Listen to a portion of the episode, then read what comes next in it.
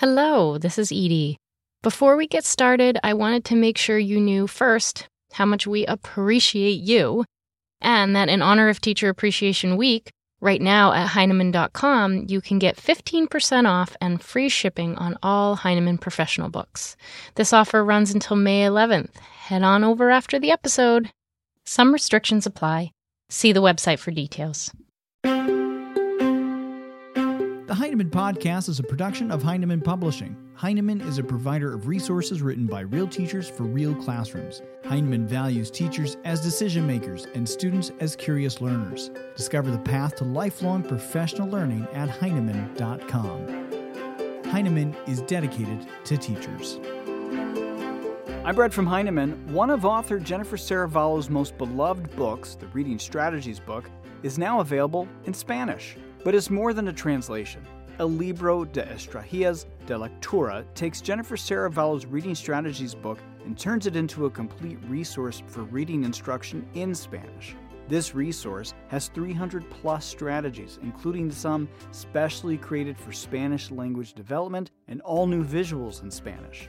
Jen joins me now to talk about the work that went into developing the Reading Strategies book in Spanish, as well as the Writing Strategies book in Spanish, which we'll publish in November.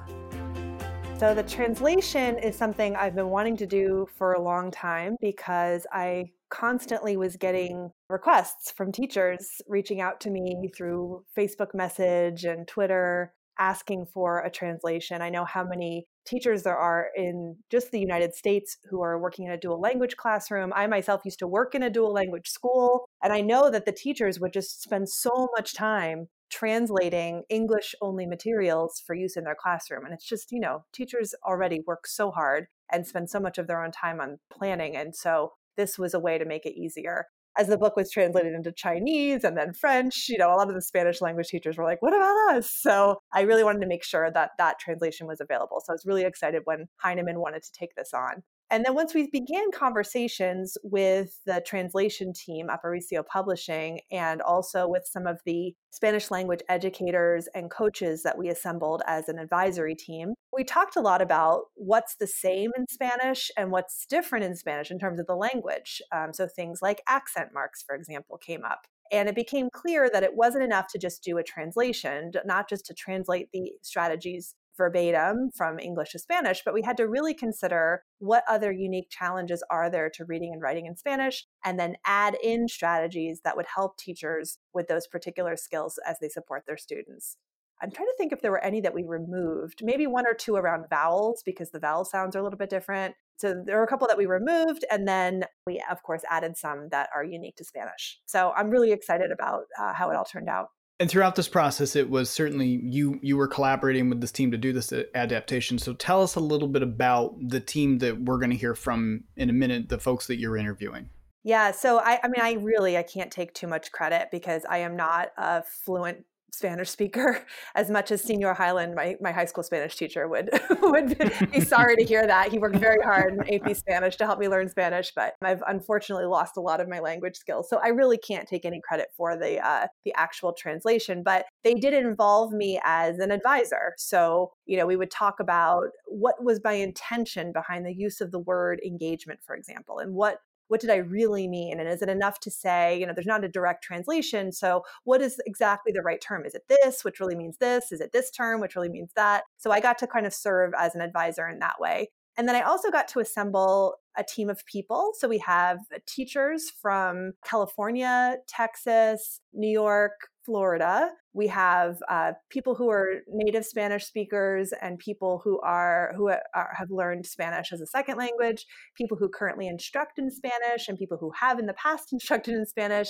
coaches who are really familiar with specific state standards around Spanish language. And they were just really an invaluable team of people early on to talk with us at the table about terminology, to bring the translation team back to the different standards that we have to consider. And then some of the people who were readers after the entire book had been translated, just reading and looking for nuance. So for example, here's something I never would have caught myself with my minimal Spanish skills, but that was really important. So early on, when there was a prototype, of one of the chapters created, the feedback from the teachers was that the tone of the translation was very formal. And that if you look at my books, the way that my language is with children is much more friendly. And so they looked for some of the ways that the nuance of the language could be tweaked so that it had a more friendly, reader to reader, writer to writer kind of tone to the strategies and to the prompts, rather than a more formal, teacher as lecturer kind of a feel to it. So, things like that, things like the specific word choice, and even checking for consistency of intent. So in reading one of my pages, does it feel like the way that the translation was done really reflects the key meaning of what I was trying to get across there? So today we're going to hear from Myra, who's a coach in Texas. We're going to hear from Emily, who was a former colleague of mine at the Teachers College Reading and Writing Project, and now consults internationally, actually, with bilingual educators. We're going to hear from Clarissa, who's in Florida and formerly taught in Nicaragua. That's where she's from, and also taught in New York. So I'm really excited to have you listen to them and hear some of their opinions and thoughts. And then we'll also hear from the translation team at Aparicio Publishing, or some of the people, Eduardo and Patricia. So transadaptation is the blending or a portmanteau made of the words translation and adaptation. So what does that mean? Well, it means we have to take your lessons, all your strategies, and translate them, right? Convey the meaning of the original into Spanish, but we have to do it in a way that emulates the English, in how accessible it is, how engaging, how attractive both to the teacher and to the student. So it means we can't simply do a dry, direct translation of the English. We have to go through several stages of editing and versioning to come up with a Spanish that emulates the English in several ways. So one little detail, for instance, and it happens a lot with headings and titles, one of the features in your books is the hat tip, which is clearly understood in English, but the equivalent term that's used in internet communications is not. So we had to come up with a term that would be engaging and inviting in Spanish, but also reflect the original intent of the English, which is to acknowledge your predecessors, the sources that you've used as inspiration. So we came up with me quito el sombrero. I tip my hat, rather than just hat tip.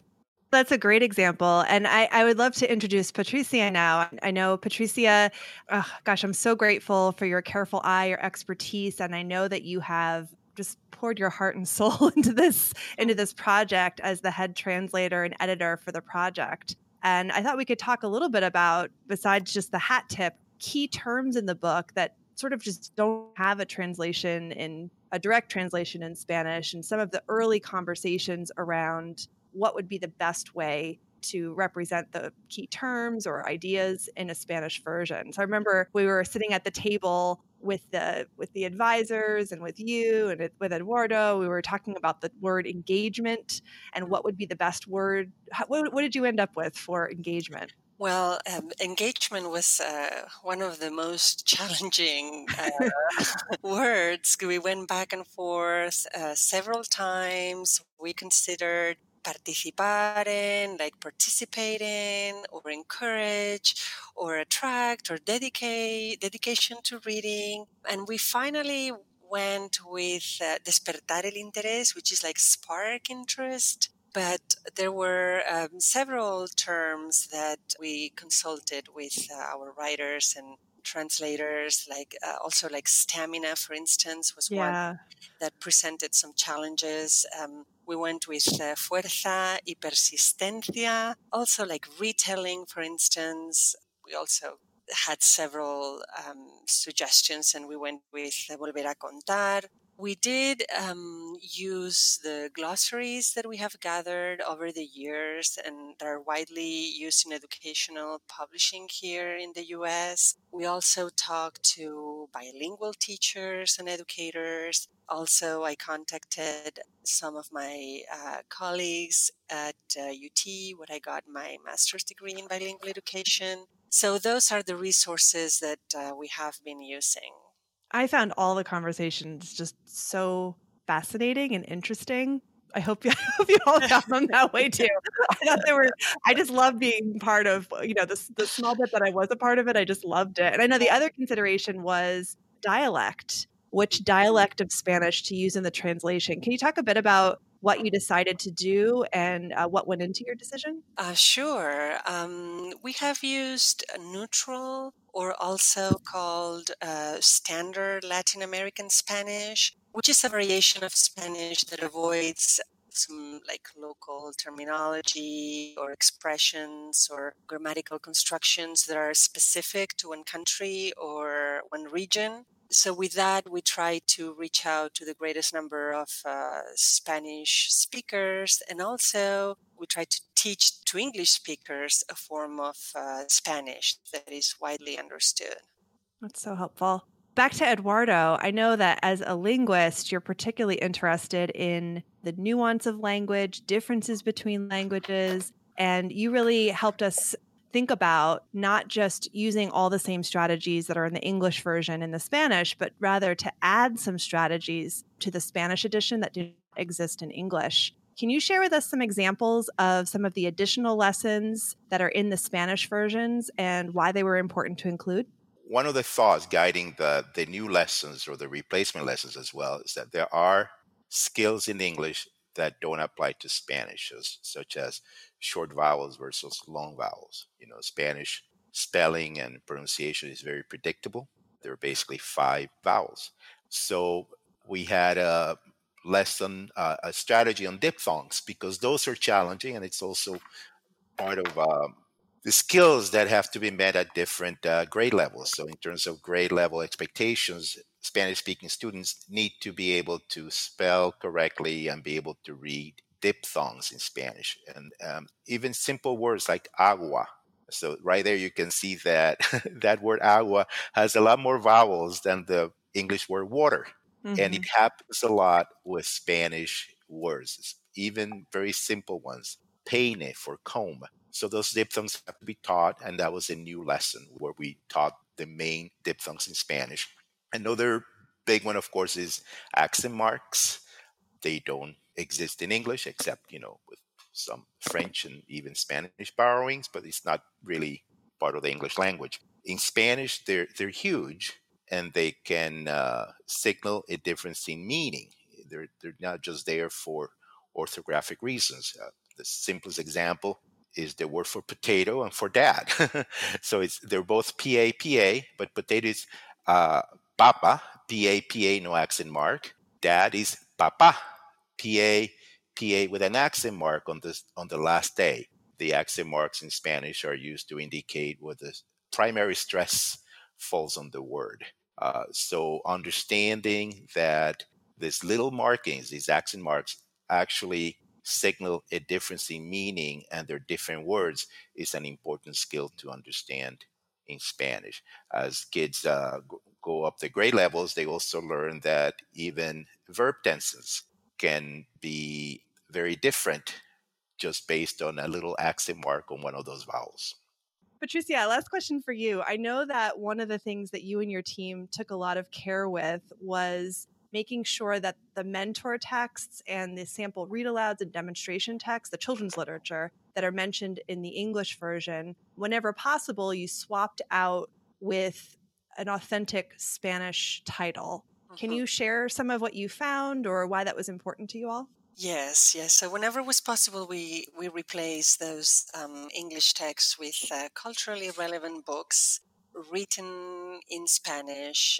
And by Spanish, I mean mostly Latino authors, native speaker authors. I consider this to be very important because research has shown that students flourish and are more likely to learn when they see themselves reflected in the curriculum, or where they can identify themselves with the characters and the situation, the settings in the stories they read. So, for instance, in a strategy about rhythm, where in English they mentioned The Rain Stomper by Boswell, We have used José Luis Orozco's poem, Rin, Rin, Rin, Do, Re, Mi, which is, José Luis Orozco is a very well-known poet and writer of children's literature. Another example, for instance, is a strategy where you are teaching the children to think about life events that have happened again and again.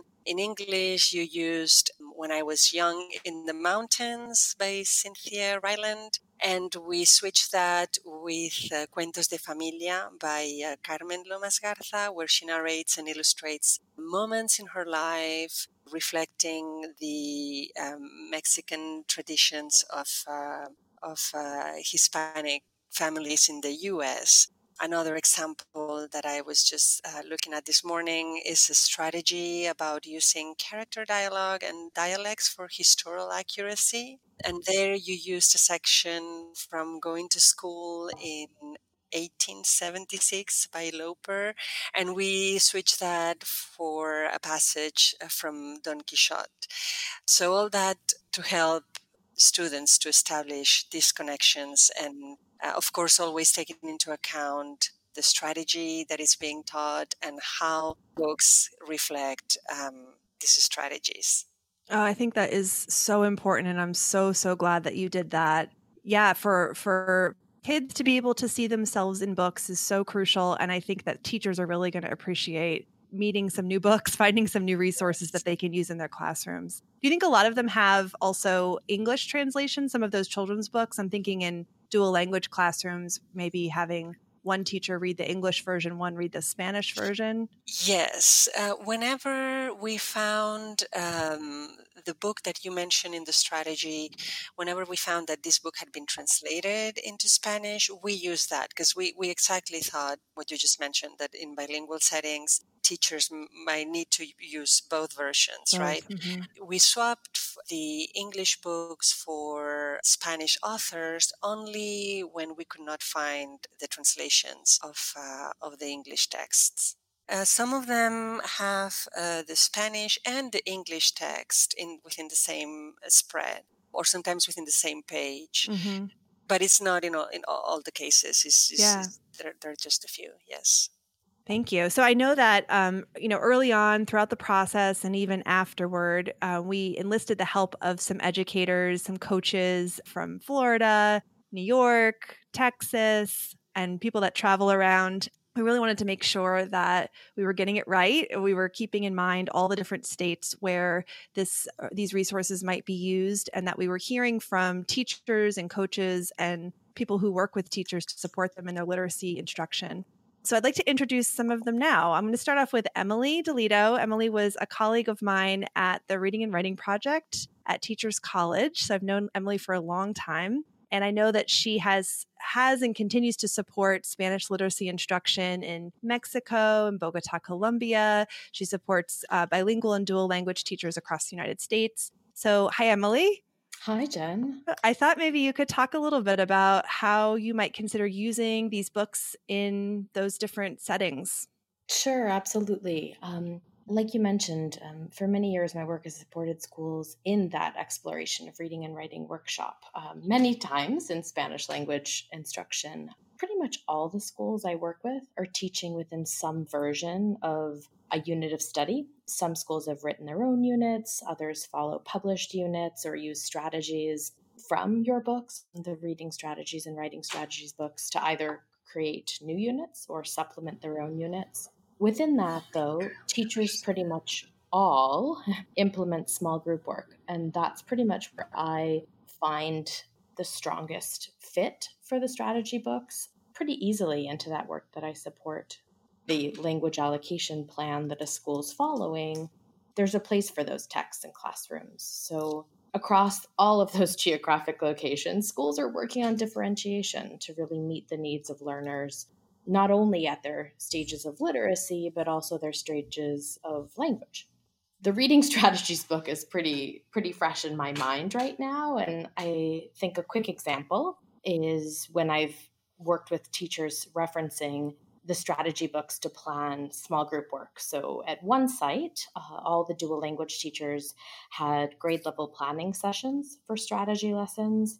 The teachers each brought running records, other reading data for 4 to 6 readers in their room or their section.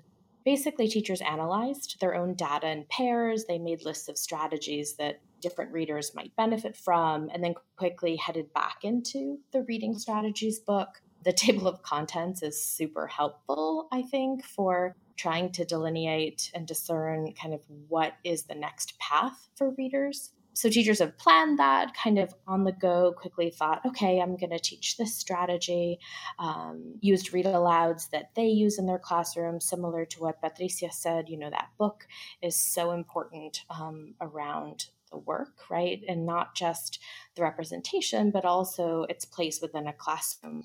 So I guess at those sessions on a most basic level, teachers had to translate, you know, not even necessarily going into what Eduardo was sharing around transadaptation, but just even understanding, like, how do we say word wall or how do we say strategy? You know, like the idea that that was different with different people was important.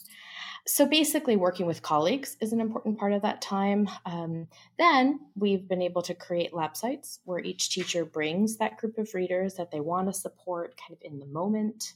Teachers implement that strategy with their own learners, their own students, building on the language and explanation from the strategies book, kind of finding out what works, but doing it with the support and feedback from their partner or their wingman or wingwoman to then reflect on. I think that professional learning piece is pretty huge. The one slight difference to that, and I guess very similarly, I've done that work with the writing strategies book. In the past at Colegio Nueva Granada in Bogota, I've worked with Spanish teachers who provide daily exposure to the language and the history instruction more in an ancillary role than the classroom teacher role.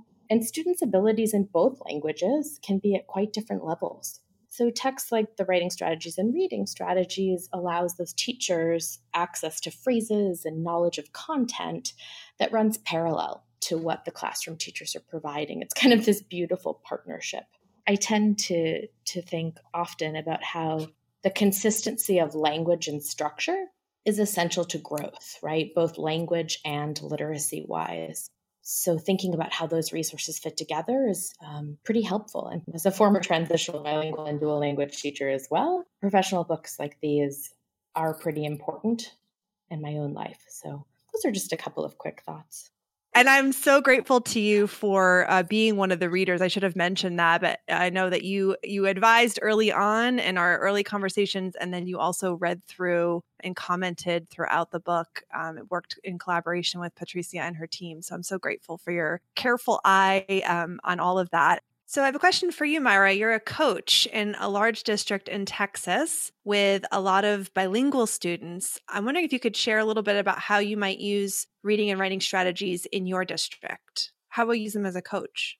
In my district, and I believe in all districts, coaches play many roles when supporting classroom teachers. And we spend a lot of time analyzing data, right? Like running records, anecdotal notes, writing samples, teacher-developed assessments, and also standardized testing. And bilingual teachers, they have to evaluate all of these assessments in both languages, in Spanish. Oh, wow. I didn't even think about that. It's a lot. And you have to look at everything using 2 different lenses. So they have to use the content lens and also the language lens. And then based on all that, bilingual teachers have to plan whole group lessons and small group lessons to meet the needs of all students in both languages. And as you know, teachers are super busy, so it can be very time-consuming to plan those lessons and also to have those resources there to look at when preparing. And they often say, you know what, Myra? There's not many Spanish resources available to plan these lessons. So I see these books being used as a resource where teachers have accessible, easy-to-follow Spanish lessons to select from when planning for instruction. And sometimes it's difficult for teachers to know what strategies to teach students. So as a coach, I would guide teachers on selecting strategies from the books that fit under that bigger concept that they're trying to teach or that goal that they're trying to reach.